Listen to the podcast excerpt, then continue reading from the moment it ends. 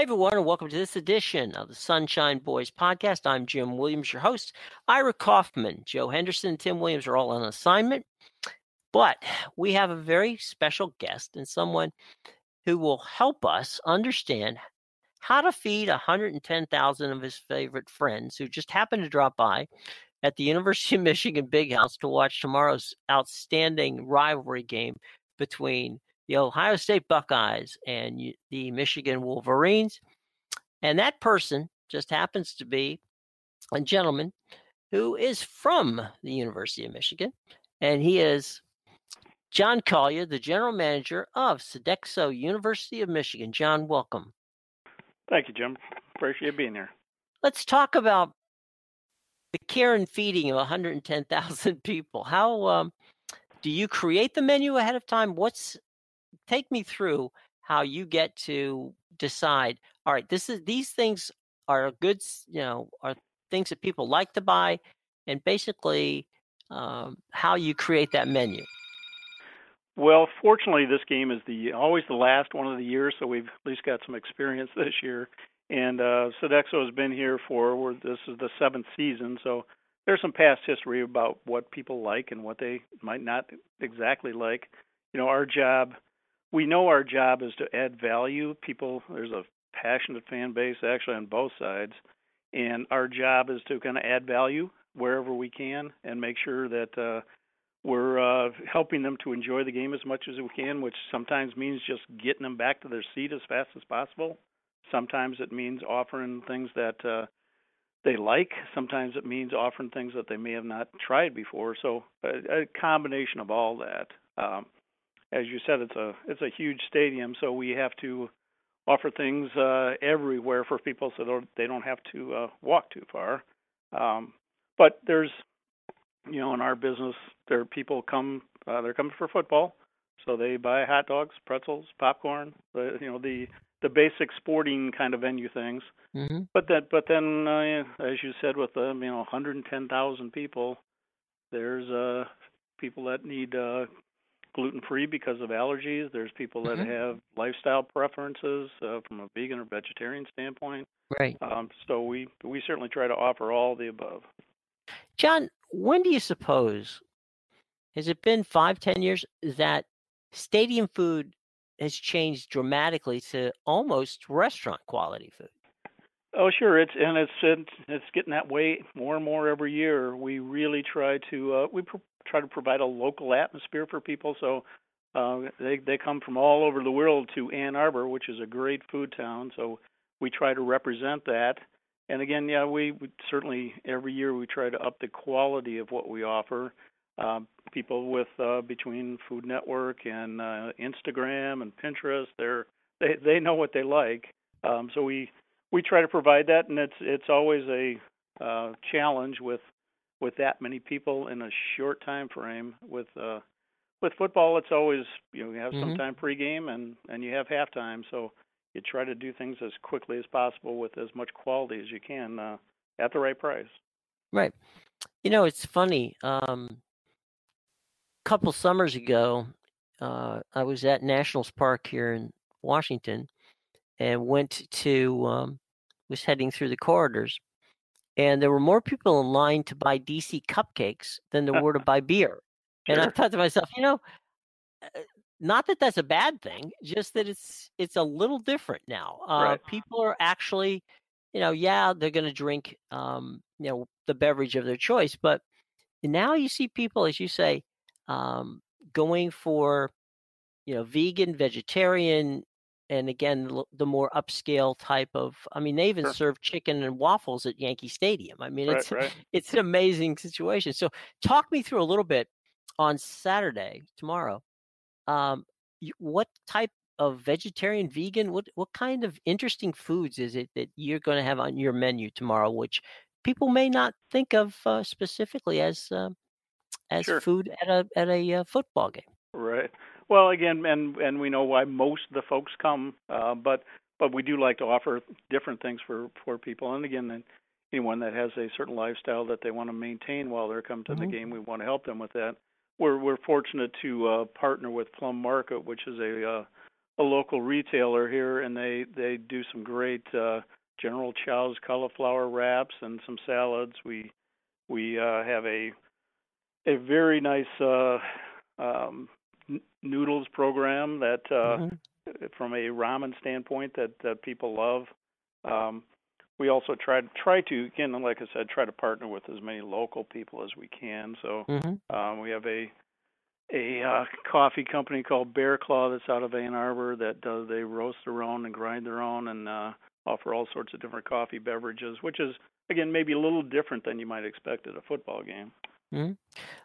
How important it is it working with local vendors in um, you know in a city like um, obviously University of Michigan's in Ann Arbor. You talked about the the great food cuisine that uh, is in Ann Arbor, and I had the pleasure of doing University of Michigan football for three years, and you know Ann Arbor is one of the great towns in the country. And if you've never been to a game at the Big House, by all means, go to it, and uh, Jon will feed you. But uh, by all means, uh, talk a little bit about the importance of doing what you do on a local basis, working with local vendors, because I know that's something that really is done now pretty much on a regular basis at all the stadiums. They try to work with the local uh, restaurants or vendors that they know uh, that have the quality uh, product that you want to sell.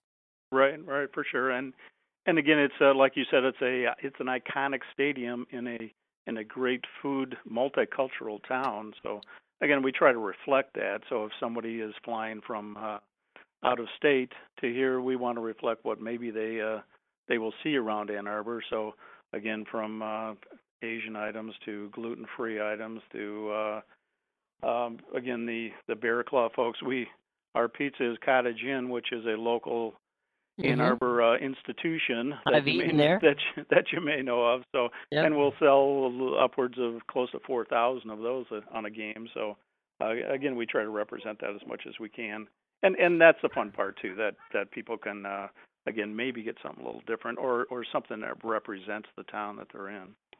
Yeah, it's funny the the late Jack Kent Cooke, who at the time um, owned the Los Angeles Lakers basketball team. Right.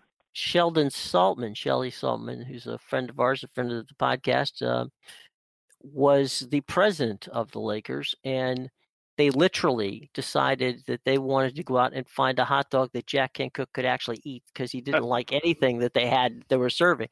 Right. So uh, is one of the perks of the job though jon? Has to be that you've got to taste test some of this stuff because you're not just going to put it out there. You're going to taste it and see if indeed it's something that's um, the you know the fans might like. So yeah sure. walk us through the fact that i'm sure you're not the only person. There's probably a few other people that you can draw into this but uh, how does that work out? How do you you know do you do a taste test of these things? How do you you know oh, yeah. what do you oh, have yeah. to do it's, to uh, get it into the ballpark well, uh, again, we certainly don't want to serve something that we I wouldn't want personally eat, and, right. and everybody has different uh, sure. tastes on things. But you know, we have, we have a uh, executive chef Don that that's great at that.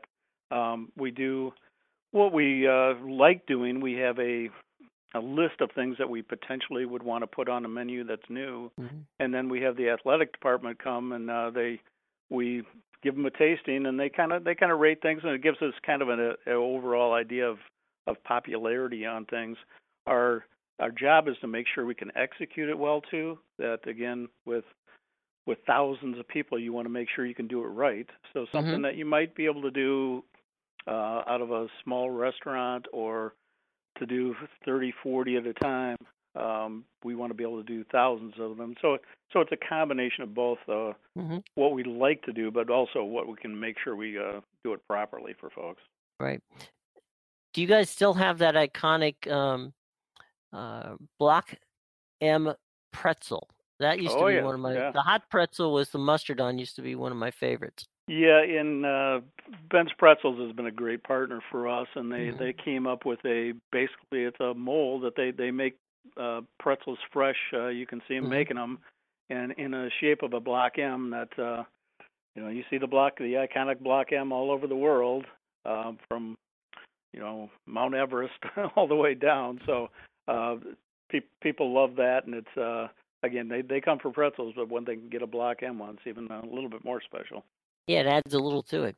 We're talking to Jon Collier, the general manager, Sodexo University of Michigan, the man behind the food. And uh, Jon, you've worked in a number of other areas, and you know, talk a little bit about how special the Michigan Ohio State rivalry is um, to the folks in in in the Ann Arbor area, and for that matter, for the state of Michigan. Yeah, well, it, it's it's like I said, certainly a passionate fan base on both sides. They they they take it very seriously. The interesting this year is the hundredth in a row, which is is kind of hard to imagine. And mm-hmm. I believe 134 total games between the two universities. Yeah. Um, with with a lot of back and forth, um, and you just just never know. And what's kind of fun for us is we we also feed the student athletes, uh, and we we fed the football players and their uh, parents and mm-hmm. families mm-hmm. this morning. And you know they're they're kids, they're 18, 19, mm-hmm. 20 year olds, but they're they they understand the importance to people that have gone to the university, people that mm-hmm. love the university, and that uh, may have been going to the games for 60 of those years or more. Mm-hmm. Um, so yeah, the the iconic rivalry part is uh, it just adds to the energy, it adds to the excitement, and there's nothing like college athletics with the sounds mm-hmm. and the the uh, colors and and people that again are are very passionate about uh, supporting their team. Fortunately, my my office is uh, at the stadium, and I there's always people coming and take pictures of the uh, the outside of it, and I know it's a kind of a bucket list place for for mm-hmm. quite a few people. So I think to me, the thing that always was amazing was we would get there about five o'clock in the morning and there wouldn't be anyone. And, you know, you'd be continuing your work and getting ready for the broadcast. And, you know, about 11 a.m., you could see things start to, you know, fill up a little bit. And by the noon kickoff, the place was totally packed and you wondered where the heck all these people came from because you know all of a sudden you look up and there's a hundred thousand plus people in the in the uh, uh, in the big house and the interesting thing if you've never been ladies and gentlemen is that it goes down into the ground so they probably could put another 50,000 uh, seats up there in an upper deck portion to it the way it was crafted it was a phenomenally well crafted building, and uh, there really isn't a bad seat in that house, or if there is, I haven't found it. No, not at all. And it it uh, it it doesn't feel like that many people, mm-hmm. even if you're looking out on them. Uh, again, because it is kind of a bowl, like you said, and mm-hmm. built into the side of a hill. Um, and I'm sure somebody at some point would like to add those 50,000 seats to it, but um, we may have to add another kitchen for that. But uh, yeah, exactly. Which would be okay. Uh, that's all right. Now yeah. you're talking a little bit about the training table feeding the kids today. What's a what would be an average training table look like? Well, it's uh, again for us. We we feed all of the student athletes from mm-hmm. uh, uh, gymnastics to wrestling mm-hmm. to football to basketball. So there's something a little mm-hmm. bit different. The, we're fortunate that the university has a number of registered dietitians that work with us to mm-hmm to make sure the student athletes are getting exactly what they need when they need it uh, from a performance standpoint. Um, and based on the, the day and the time and, and pre or post workout, it can change a lot again based on what the dietitians think uh, will help them to to maintain their peak performance. And, and uh, you know, the, the kids work really hard. They'll sometimes they'll need 10,000 calories a day just to just to maintain a weight.